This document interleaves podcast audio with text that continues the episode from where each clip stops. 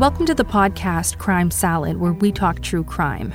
I'm your host, Ashley, and with me always is my husband and partner in crime, Ricky. The purpose of this podcast is to honor the victims through ethical storytelling in the hopes of preventing future tragedies. We want our stories to resonate and educate others in hopes that some of these similar cases with identifiable patterns can be prevented. Now, before we jump in, please let us warn you that this is a true crime podcast. The details of this episode may be triggering to some listeners. Listener discretion advised.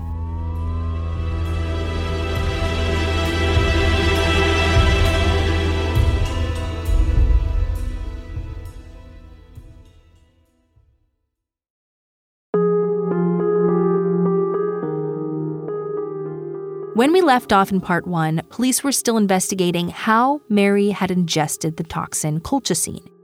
They still weren't sure a crime had been committed. However, everything changed when they received an anonymous letter naming Mary's son as the killer. Now, before we get to that letter, we want to discuss an earlier letter dated the day after Mary's death. This letter was written by Mary's older sister, Kathy, and it was handed to Bill at Mary's memorial service with instructions to open it in private.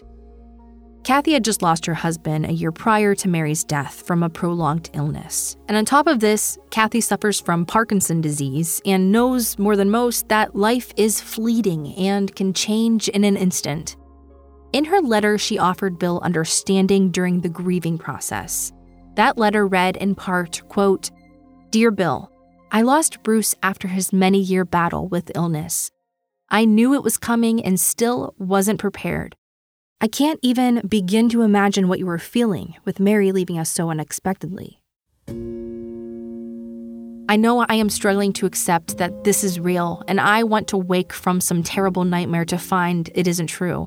I don't want my sister to be gone. Your pain must be unspeakable. Everyone experiences grief in their own way. Each of us will discover our own way to mourn our loss and heal our grief. Our bodies, our minds, our hearts need time to rest and recover strength. In time, we'll remember the people we've had to bid goodbye without feeling pain. I believe that when we give ourselves permission to take the time we need to heal, we'll move past the mourning and back into lives of joy. Our loved ones would want that for us. I'll be praying for peace for you, Liana, Tammy, Adam, and all of your family. I love you all," end quote. Now that letter doesn't sound like it was written by someone who was having a secret torrid affair for months, but that's just what three of Mary's other sisters believed when they first learned that Kathy and Bill were dating. And by all accounts, they began dating very quickly after Mary's memorial service. According to their own testimony, they began dating two months later. However, according to their text messages and emails, it was more like two weeks. It was this revelation that turned Mary's sisters against Bill, and rightfully so, because the husband is more often than not the right suspect. However, when evidence points sharply away from the, quote, obvious suspect, unquote, you should be open to hearing the new evidence. Unfortunately, Mary's three sisters weren't willing to look at anyone other than Bill and now possibly their sister Kathy as the only viable suspects. Their suspicions turned them into amateur investigators, causing them to gather their own evidence for the police. They even told police that they had gathered evidence proving that Bill and Kathy had been having a year-long secret affair. I'm going to refer to Mary's three sisters, Sharon, Sally, and Janine, collectively as the sisters, because they're a solid unit fighting for justice for Mary even till this day. They strongly believe that Bill murdered Mary to be with Kathy. Their reasons are many, but we will go through their main theories even as they have changed and evolved over time. Among their reasons was the fact that Bill had recently inherited four hundred thousand dollars from his late father's estate just prior to Mary's death. Bill wanted to retire and travel with Mary. However, this wasn't enough money for the both of them to retire on because of their alleged debts. This alleged motive doesn't make a lot of sense because inheritance is not community property. It is the sole and separate property of the beneficiary. So if Bill divorced Mary, he wouldn't have to give her any of his inheritance. Following the sisters' logic, Bill allegedly believed Mary would be a burden on his finances, which also wasn't true because Mary was sixty-one years old and was in excellent health with no signs of stopping anytime soon. Bill and Mary had discussed selling the practice or bringing on a second chiropractor and having Mary work less so that she could spend more time with Bill. The sisters' theory also contradicts itself because one of their original complaints is that Bill wanted Mary all to himself and monopolized her time. So when did he have time for an affair with Mary's older sister? Additionally, the letter written by Kathy clearly indicates that she was only offering a shoulder of support. However, Bill and Kathy both readily admit that within two months of dating, they were in love and blissfully happy with their second chance in life. After being tipped off about the alleged affair from the sisters, law enforcement began investigating Bill hard. The sisters even located a witness, one of Kathy's neighbors, who confirmed that Kathy and Bill had been dating each other prior to Mary's death, even embracing in her backyard and kissing on her front porch. The sisters even maintain a website where they still to this day insist that their older sister and Bill had begun an affair prior to Mary's death. The only problem with this is that the neighbor recanted and agreed that she had only seen Kathy embracing and kissing a gray-haired man that could have been Bill. Kathy had dated two other men following her husband's death and prior to dating Bill. To settle the affair allegation, law enforcement confirmed that while their relationship began quickly following Mary's death, it did start after her death. Law enforcement had text messages from a few weeks after Mary's death where Bill couldn't find Kathy's house because he had never been there before. He texted her and asked her to come out on the front porch and wave her hands since he couldn't see the house numbers. But none of this mattered because once the sisters realized Kathy and Bill were dating, they became one hundred percent convinced that Bill had murdered their sister.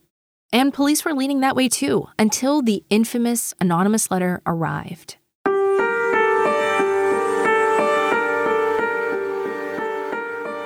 The sisters weren't suspected of writing this letter because the letter writer named Mary's son, Adam Yoder, as her murderer. However, the letter didn't change the focus of their investigation. They still believed that Bill was their most likely suspect in Mary's murder. There were two versions of this letter. The first letter was sent to the medical examiner's office, and the second letter was sent to the Oneida County Sheriff's Office, and both letters were similar. It was clear that one was the first draft and one was the second draft.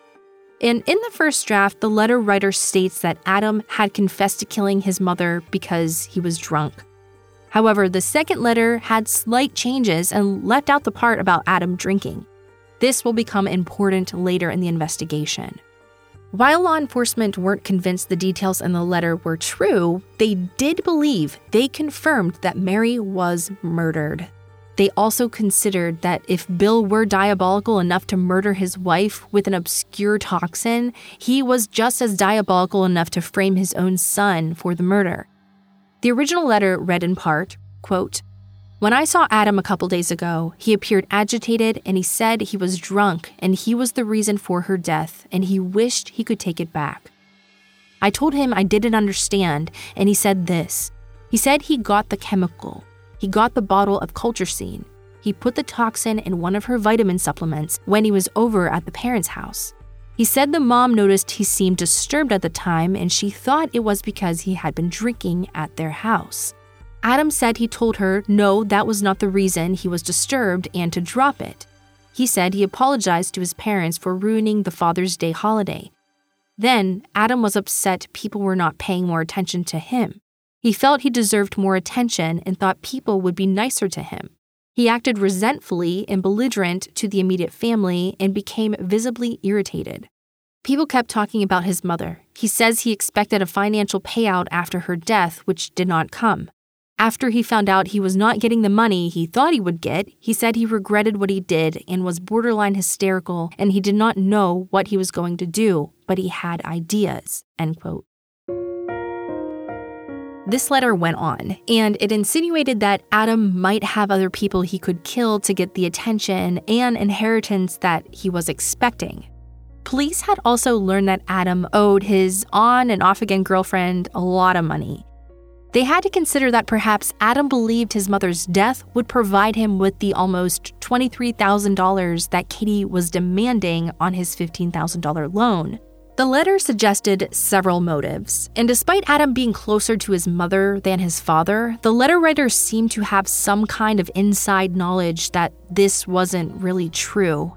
In fact, the letter writer suggested that Adam was angry with his mother for not helping him more financially, and recently taking a tough love approach after a lifetime of being Adam's enabler. What interested law enforcement the most about the anonymous letter is that it told them where Adam was hiding the evidence of his crime. The letter told law enforcement how he went about forging his mother's name to get a hold of the toxin, which is a controlled substance. The writer also knew where Adam had hidden the unused portion of the bottle, perhaps keeping it to poison his father next.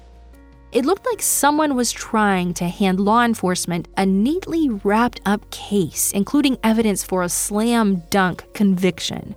However, when something seems too good to be true, it often is. Instead of calling Adam in for an interview, they actually called Bill Yoder in for an official interview. They were surprised when he offered to come in that very afternoon. They still hadn't cleared Bill as a suspect, and they let him know that.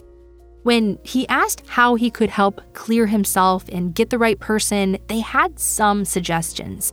They asked Bill to hand over all of his electronic devices, including his phone, his laptop, and the office computers. They also asked to search his office and his home without a warrant. He agreed to both immediately. The fact that he was fully cooperating and showed up without a lawyer was making him look less and less guilty. As many of you true crime listeners know, police can forensically examine an electronic device and not only gather its metadata, but they can also gather data that has been deleted as well. A review of his electronic devices showed that he hadn't deleted anything, and it also documented his relationship, which, while fast, clearly began after Mary was murdered. Bill's electronic devices showed that within weeks of Mary's death, he and Kathy were saying things like, "I love you," "Life is good," "The weekend was wonderful," "Missing your arms," and "I'm a happy idiot." They didn't tell Bill about the anonymous letter because if he wasn't the letter writer, they didn't want him to tip off Adam or anything else close to the Yoder family. Next, they call Adam and asked him if he would come in and help them in their investigation.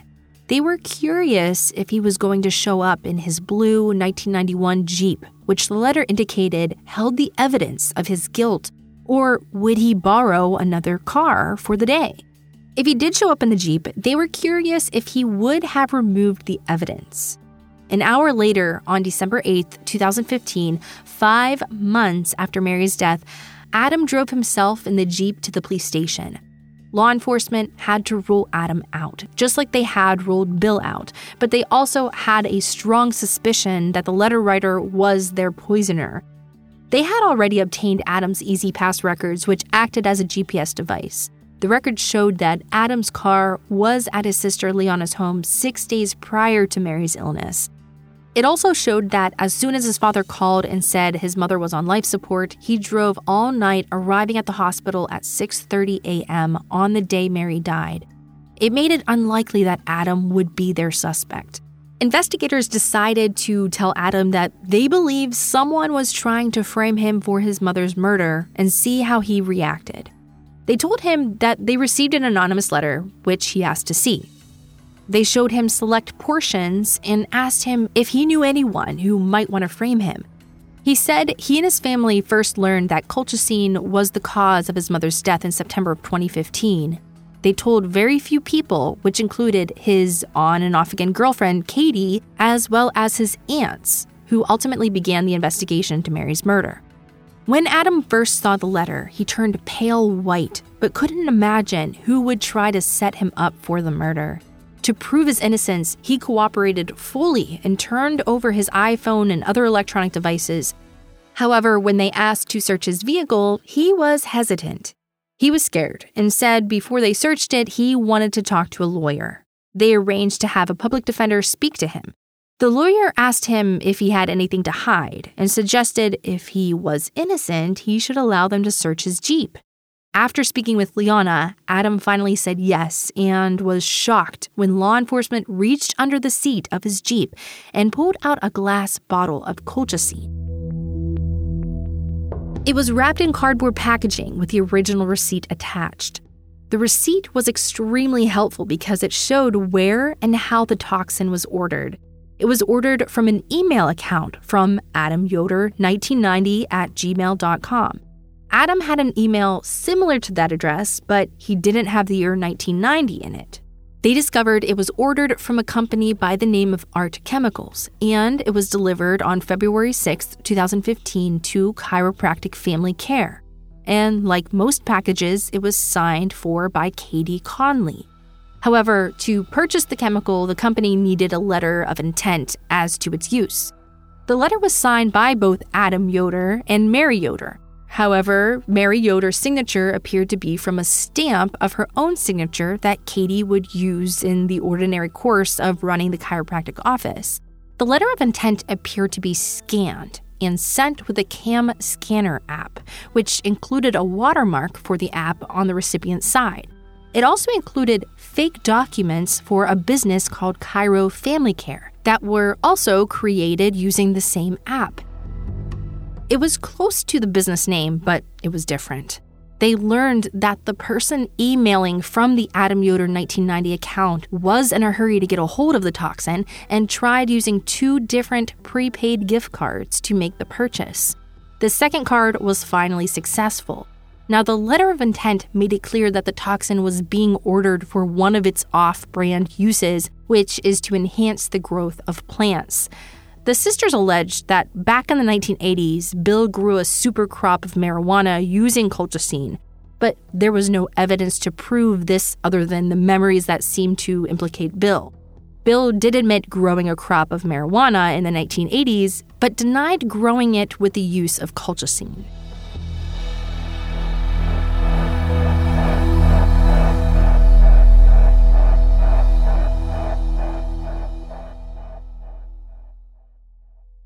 Law enforcement asked Adam about his illness in April of twenty fifteen. It would have been two months after the colchicine was delivered, and police wanted to know if Adam had accidentally exposed himself since the toxin was supposed to be handled carefully with gloves. He told law enforcement that Katie had given him a supplement called Alpha Brain and insisted that he take it to help him study for finals. She told him that it's cumulative, so he had to take it every day. And after giving it to him, she asked him for days if he had taken it yet. Finally, he did, but he didn't really feel a difference. Katie made him promise to take it again the next day because you have to take it daily for it to begin to work. The next day, he took it again, but this time he came down with what he thought was the flu. He was so sick that he had his father take him to the emergency room for fluids. It took days before he could function, and it was weeks before he felt like himself again. He told investigators that it felt like something was killing him from the inside. Throughout his illness, he had text messages from Katie asking about his symptoms and wanting to know everything about his diagnosis. She seemed genuinely concerned. Even weeks later, she kept texting him about his illness and wanting to know all the details. She was incredulous that doctors still thought it was an ordinary flu bug. Through the next several weeks, she reportedly texted him about his symptoms. She wanted to know if doctors had figured out what had made him so sick. She kept asking, "Are you sure it was just a bug? Could it have been food poisoning?" But by this time, Adam felt like Katie was using his illness just as an excuse to speak to him as they were broken up. Adam told her this time the breakup was for good. He just couldn't get past her cheating on him with his close friend. And that's when Katie did what she often would do. She made him think that she was going to kill herself so that he would rush to her side and then they would make up. But this time, Adam wasn't falling for it. He told her if she didn't answer her phone, he was going to call her parents. She texts back that she was fine. But she did want Adam to know something he did the previous year. She told him that on the night of July twenty-sixth, twenty fourteen, that he did something to her that she didn't want to bring up because it appeared that he didn't remember it. She told him that when she returned back to his house, he got violent with her. She alleged that he slapped her more than once. She described a sexually violent rape where he put his arm around her throat and threatened to kill her repeatedly. She texted, quote, "You were furious I was going to leave. I told you I'd come right back, but you told me I was a liar and I couldn't leave." Katie claimed that Adam jumped from his bed at that point and took her key fob, then stood in between her and the door leading out of his room. Blocking the door, he grabbed Katie and allegedly said, "I'm going to break your wrist and snap all of your fingers." Then, according to Katie, Adam told her that no one would believe her and nobody would find her body and that he was going to kill her. Then, Adam allegedly pinned her down with both hands around her throat and told her to say goodbye because he was going to kill her. She said he had a death grip around her throat and she was sure that she was going to die. According to Katie, Adam kept screaming she was a liar and a slut and other terrible names. He kept saying that no one would miss her after he killed her. Katie said she passed out and woke up to Adam forcing her to perform oral sex on him. Then he flipped her over and brutally raped her. Throughout the attack, Adam told her to say goodbye because she was going to die. In her text, she told him, "You said I'm going to choke you while sitting on my chest. Fingers scraping the roof of my mouth, you in my mouth. I gagged. I couldn't gag. Then I couldn't breathe. You flipped me around by my hair. You flipped me back over by twisting my neck. You bit my lip hard. Blood. Bit my body. Biting. Pulling. You pulled me on top of you. You slapped my face. My ear rang. You slapped me again. You slapped and slapped before twisting me around again. You kept going and going. Then you fell asleep." In her text message, she described her injuries to Adam. She told him that she had a bruise on her upper lip, above her eyebrow and jawline. She said there were also bruises and bite marks on her collarbone, shoulder, breast, and large purple bruises on her neck where he allegedly strangled her. According to Katie, he fell asleep. Katie was able to escape to her car, but then she found his inhaler and thought that he might need it. So she went back inside, sat next to him on the bed, and finally just fell asleep too. Adam thought this story might have sounded familiar. When they first met, Katie told him that her ex-boyfriend had brutally raped her in a similar manner. When he was done, he made her go downstairs and calmly eat dinner with his family. As a result, Adam had a hard time believing Katie. He asked her if he was the monster who could have done this attack that she described, why did she want to get back together with him? She told him that she had forgiven him because she knew that he didn't remember it. Finally, he told her he thought she was lying. He looked at his calendar and then realized that his roommates were home that night and they didn't hear a thing. And according to his calendar, he and Katie spent the next day together after the alleged attack. He questioned why he didn't notice any of her bruises. She told him that bruises take a while to show up. Then she sent him photos of her alleged bruises. They were bruises, but they didn't depict any injuries she described. There were no cuts or bite marks, and none of the bruises showed her face or any background. They were closely cropped, and Adam began to believe that she might have just downloaded these from the internet. Later, the metadata from these photos would prove him right.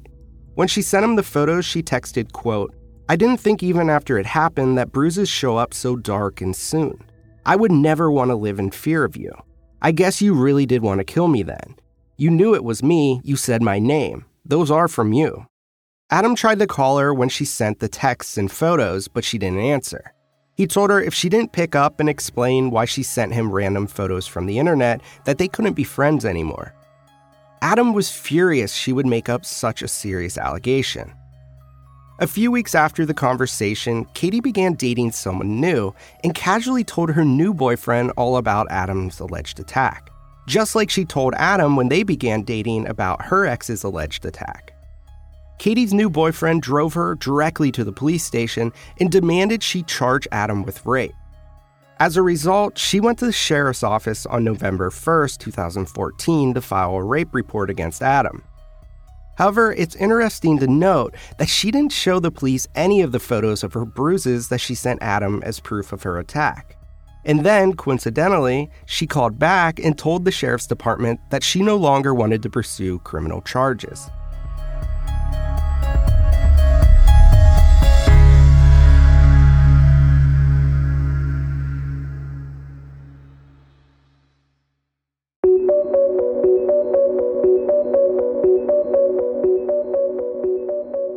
So after interviewing Adam, police knew that they needed to interview Katie Conley.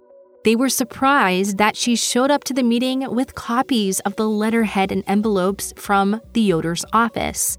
It wasn't something that they even asked for, and they felt that it was telling because the letterhead was different from the letterhead used to write the letter of intent to purchase the colchicine from Art Chemicals. It was as if Katie was providing evidence of her innocence. Quite suspicious, if you ask me.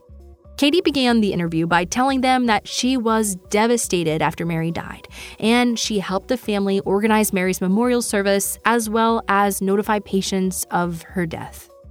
During her interview with the police, she confirmed that Mary and Adam had a contentious relationship, and he only looked to Mary for financial support. At the time of Katie's interview, police had a lot of information she wasn't aware of, beginning with the fact that they knew where the murder weapon was purchased from and how it was paid for. They also knew that Katie had signed for the package. Now, they knew that Bill could have easily purchased the toxin in Adam's name and were interested in clearing Bill once and for all. They found it interesting that Katie had a specific recollection of the package. She told them that Bill had told her that there would be a package delivered in Mary's name and to make sure all the packages went to him because he had bought her an early birthday present he didn't want her to know about. And at the time, Katie thought this was odd because why not have the package delivered in his own name? She was asked if she had ever heard of the email account adam yoder nineteen ninety at gmail dot com, and she said she had never seen the address before, but it was similar to a school account he had with an E D U address. Katie was cooperative and allowed them to download the contents of her phone as she had nothing to hide.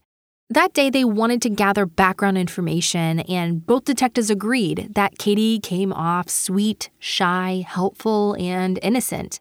They asked Katie to come back for a third interview after they received the subpoena information from her phone, her home I P address, and the office computer where she was the person who had preliminary access. They wanted to focus on the inconsistencies from her previous interview. It didn't match up with their evidence, and innocent people have no reason to lie. They also asked her for D N A elimination since the bottle of colchicine recovered from Adam's car had come back positive for female D N A.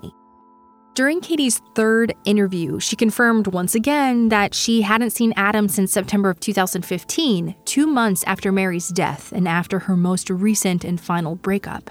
The problem with this answer was that they had the latest computer forensic reports, which showed that Katie's home I P address, where she lived with her parents, had actually logged into the Mister Adam Yoder nineteen ninety Gmail account in October. Since Adam hadn't been to her house, how could he have logged in and used this email? Detectives Nelson and Detective Vaname decided for this interview, one of them would be more understanding and allow Katie to give alternative explanations, while the other would be more accusatory and narrow her answers by using her own lies against her. Vaname began by asking for her help and finding a motive for Adam to kill his mother. She kept repeating that she was extremely scared of Adam and didn't want him to know that she was helping them. She told them that Adam owed her almost twenty-three thousand dollars with her compounded interest formula and suggested that money may have been his motive to kill his mother. She told them that Adam was really smart, and this scared her because she was worried that if Adam was involved, that he might be able to frame her for the murder. They kept telling Katie she wasn't in any trouble, and they just needed her to be honest and help them to determine if she had any knowledge of who might have been involved in Mary's murder. Within a few moments of this interview, Katie voluntarily admitted to writing the two anonymous letters accusing Adam of Mary's murder. Now, later on in the sisters' website, they will say that Katie falsely confessed to writing the letters after a brutal interrogation. The transcripts from this interrogation disproves this contention. It was a voluntary admission early on in the interview when they said that they needed her help and needed more information from the letter writer. That's when she admitted she was the letter writer and only wanted justice for Mary. She also admitted she was worried she could be framed because usually women are poisoners, not men. She clarified her statement and said, "They say it's a lady's weapon." She told investigators that last September, three months earlier, Adam had taken her back to Mary's office, freaking out inside the office. This was right after the family learned that Mary had died from colchicine, and Adam wanted to go through the office and find something that could have killed his mom. However, this doesn't make sense because why would he be looking for the source of his mom's poisoning if he were responsible? Nevertheless, she alleges that Adam confessed to her that day that he put the remaining colchicine used to kill his mother underneath the passenger seat of his Jeep. Katie said she realized she was essentially sitting on the murder weapon. She admitted that Adam told her how he had purchased it. And here is where her story changes again from an earlier interview. Now, she suddenly remembers Adam coming to the office the day it was delivered and picking up the unopened package, when earlier she remembered Bill taking the package, pretending it was an early birthday present for Mary. But that's the problem with lies. You can't remember them or keep them straight. Next, detectives confronted her with their evidence regarding the email address used to purchase the colchicine. They told her that the email account was created on her phone, logged into on her phone, and deactivated at her parents' home I P address. In a previous interview, she denied ever seeing Adam use the Gmail account. Now she admitted that not only was she aware of the email address, she used her own computer to deactivate the email account to prevent Adam from framing her. Forensic examiners had discovered the password to the email account weeks earlier. Of special interest was the fact that the password for the account was also written in Katie's Notes app. The password was "Adam is gay." Investigators had a hard time believing Adam would choose a bigoted slur as his own password. When asked if she knew the password, she refused to admit that she knew it, despite needing to deactivate the email address. She told investigators that she had seen Adam using the account at the office when he would come and visit her or pick her up.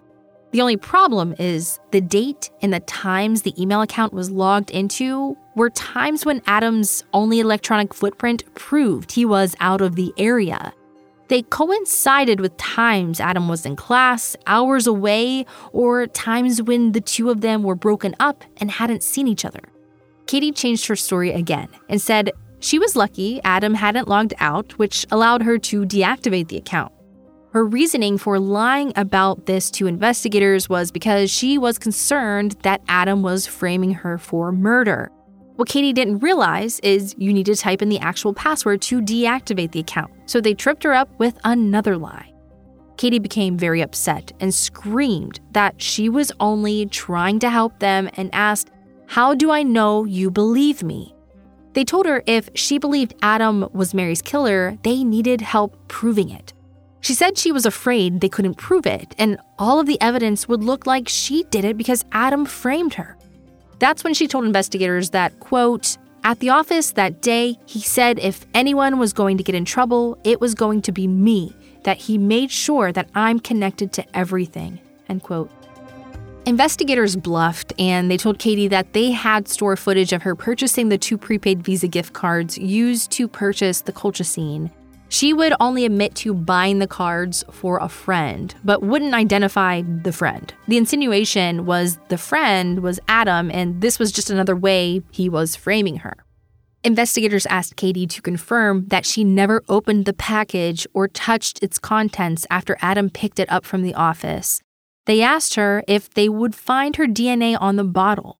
Katie said she had a vague recollection of closing up the package that had been opened and spilled. It could have been the colchicine bottle, but she wasn't sure. Katie was now changing her answers in real time, afraid she had left her D N A on the bottle. Later, Katie couldn't be excluded as a contributor to the D N A on the cap of the bottle. However, her full D N A was found on the interior packaging wrapped around the bottle and planted under the passenger seat of Adam's Jeep. Of most importance was that it didn't contain the D N A of Adam or Bill Yoder. Investigators discovered after getting into Katie's phone that she had been lying about certain facts during her first few interviews. Katie used her notes app extensively to plan out her text, allegations, and crimes. Katie even wrote versions of the anonymous letter on her phone, and in one note, she reminded herself not to say Adam was drunk when he confessed. It appeared to be the notes of a fiction writer crafting a final draft. Eleven days before Adam got sick, she had worked out a dose for a one hundred eighty pound man. It's possible her plan all along was to kill Adam. When that didn't happen, investigators believed she always planned to frame Adam for Mary's death. That was delayed because they briefly got back together following Mary's death. During that brief reconciliation, Katie accidentally backed up her phone to Adam's laptop while she downloaded an audiobook from his Apple Store account for a long six-hour drive to Liana's home. After they broke up, a final time, Katie repeatedly told Adam to delete the backup. He never did. It was that backup that the forensic computer expert used to expose all of Katie's lies. They discovered she had purchased the CamScanner app that was used to purchase the colchicine and then deleted it off her phone. She had even accidentally attached one of the documents she needed to purchase the colchicine from the CamScanner app to her school email account and had quickly caught her mistake and deleted that as well. They also discovered that Katie wasn't the shy, quiet girl next door that she portrayed to the world. Katie had been advertising on a dating app looking to participate in threesomes and offering to sell her dirty underwear to strangers. This shocked Adam because Katie was always reserved and grew up in a very conservative household. Their own encounters were certainly not on the kinky side. This tracked with the text messages Katie had sent to Adam's friend, the one she cheated on him with. In that encounter, Katie had always said Adam's friend was the aggressor and portrayed their encounter as accidental and borderline non-consensual. However, the text messages found in the backup of Katie's phone showed that she was the pursuer, and the encounter was very much planned and talked about over a period of weeks. Law enforcement felt that Katie was displaying classic signs of antisocial personality disorder and extreme narcissism. People suffering from antisocial personality disorder display a pattern of disregard for right and wrong, persistent lying, arrogance, impulsiveness, lack of empathy, and a general lack of remorse. They felt Katie fell within the antisocial sociopath spectrum. They told Katie that Adam didn't trust her, so why would he confess he murdered his mother to her? They asked her to make it make sense. They also didn't understand why she had forgiven Adam so easily for her alleged brutal rape. She said she didn't hold a grudge because she knew he didn't remember it. They offered to let her take a voice stress analysis test to prove that she was telling the truth, and she declined. Later, the sisters allege on their website that Katie passed a lie detector test. If she did, it wasn't one that she took at the police station. They also discovered a large bag of cash at Katie's home. They couldn't understand where a poor college student who had to purchase a used car had so much money, or why it wasn't in a bank account, or why she had pushed Adam so hard to borrow money from her. Bill, who gave Katie control over billing, later discovered that the cash was likely embezzled from work. It was ironic she was demanding that Adam pay her back with high interest on funds she had embezzled from his own parents. With all of that forensic evidence against Katie, she was arrested for Mary's murder.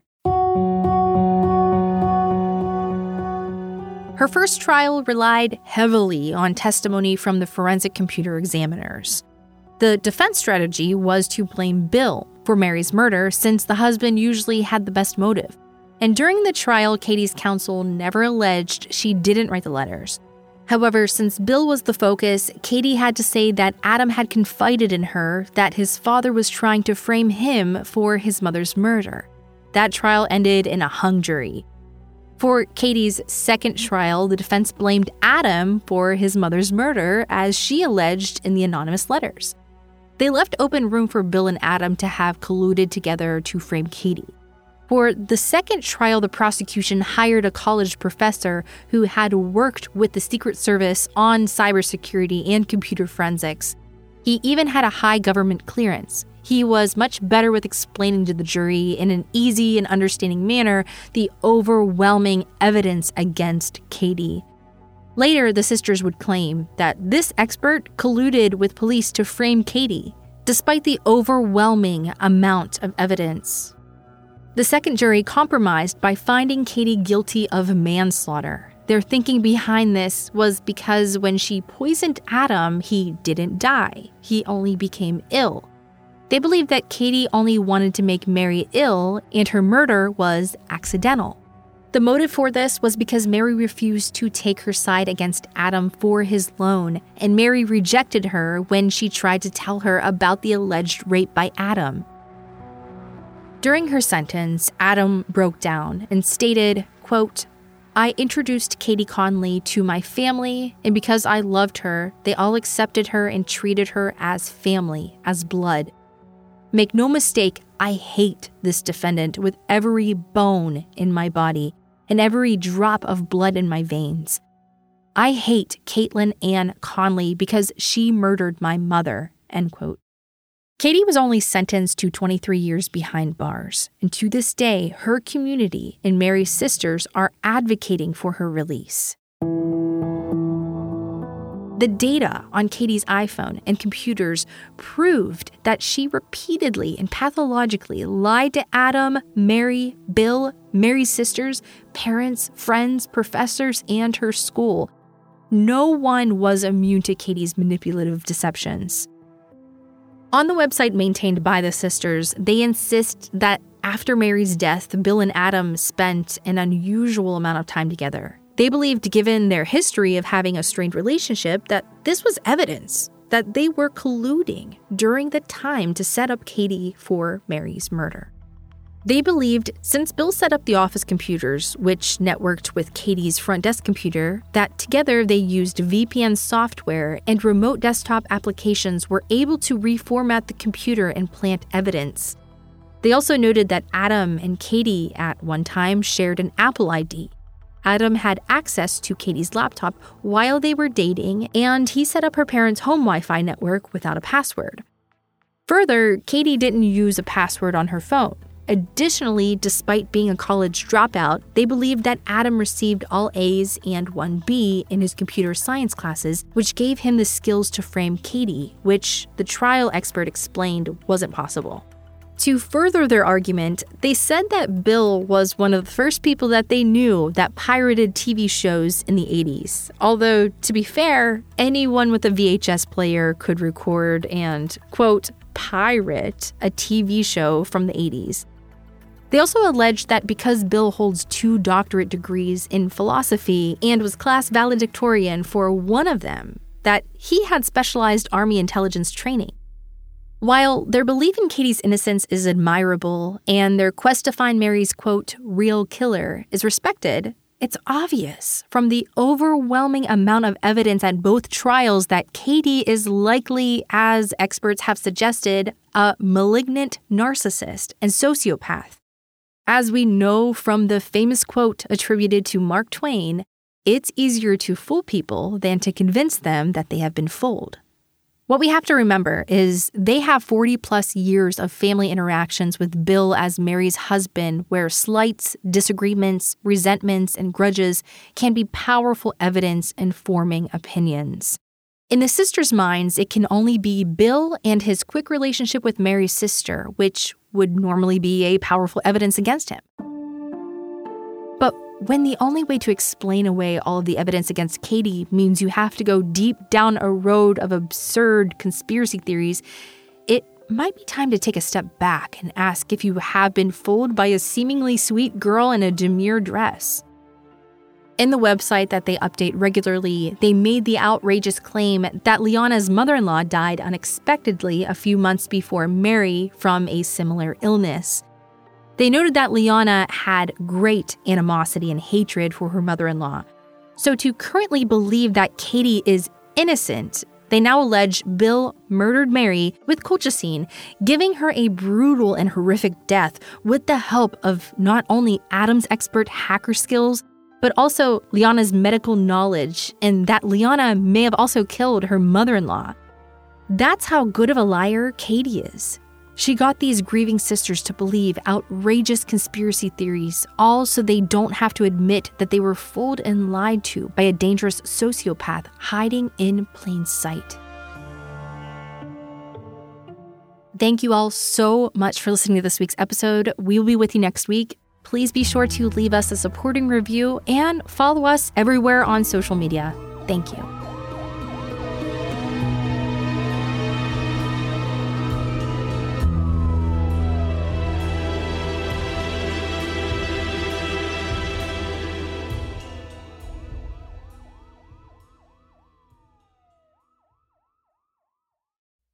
In the nineteen seventies, John Todd burst onto the evangelical scene with a shocking tale. He claimed to be a former witch involved in a then unheard of secret organization called the Illuminati, and urged Christians to prepare for a violent world takeover. First of all, the number one weapon in everybody's home should be a twelve gauge pump shotgun. Hear the amazing story of one of the originators of the modern-day conspiracy theory. From Magnificent Noise and Sony Music Entertainment, this is Cover Up, The Conspiracy Tapes.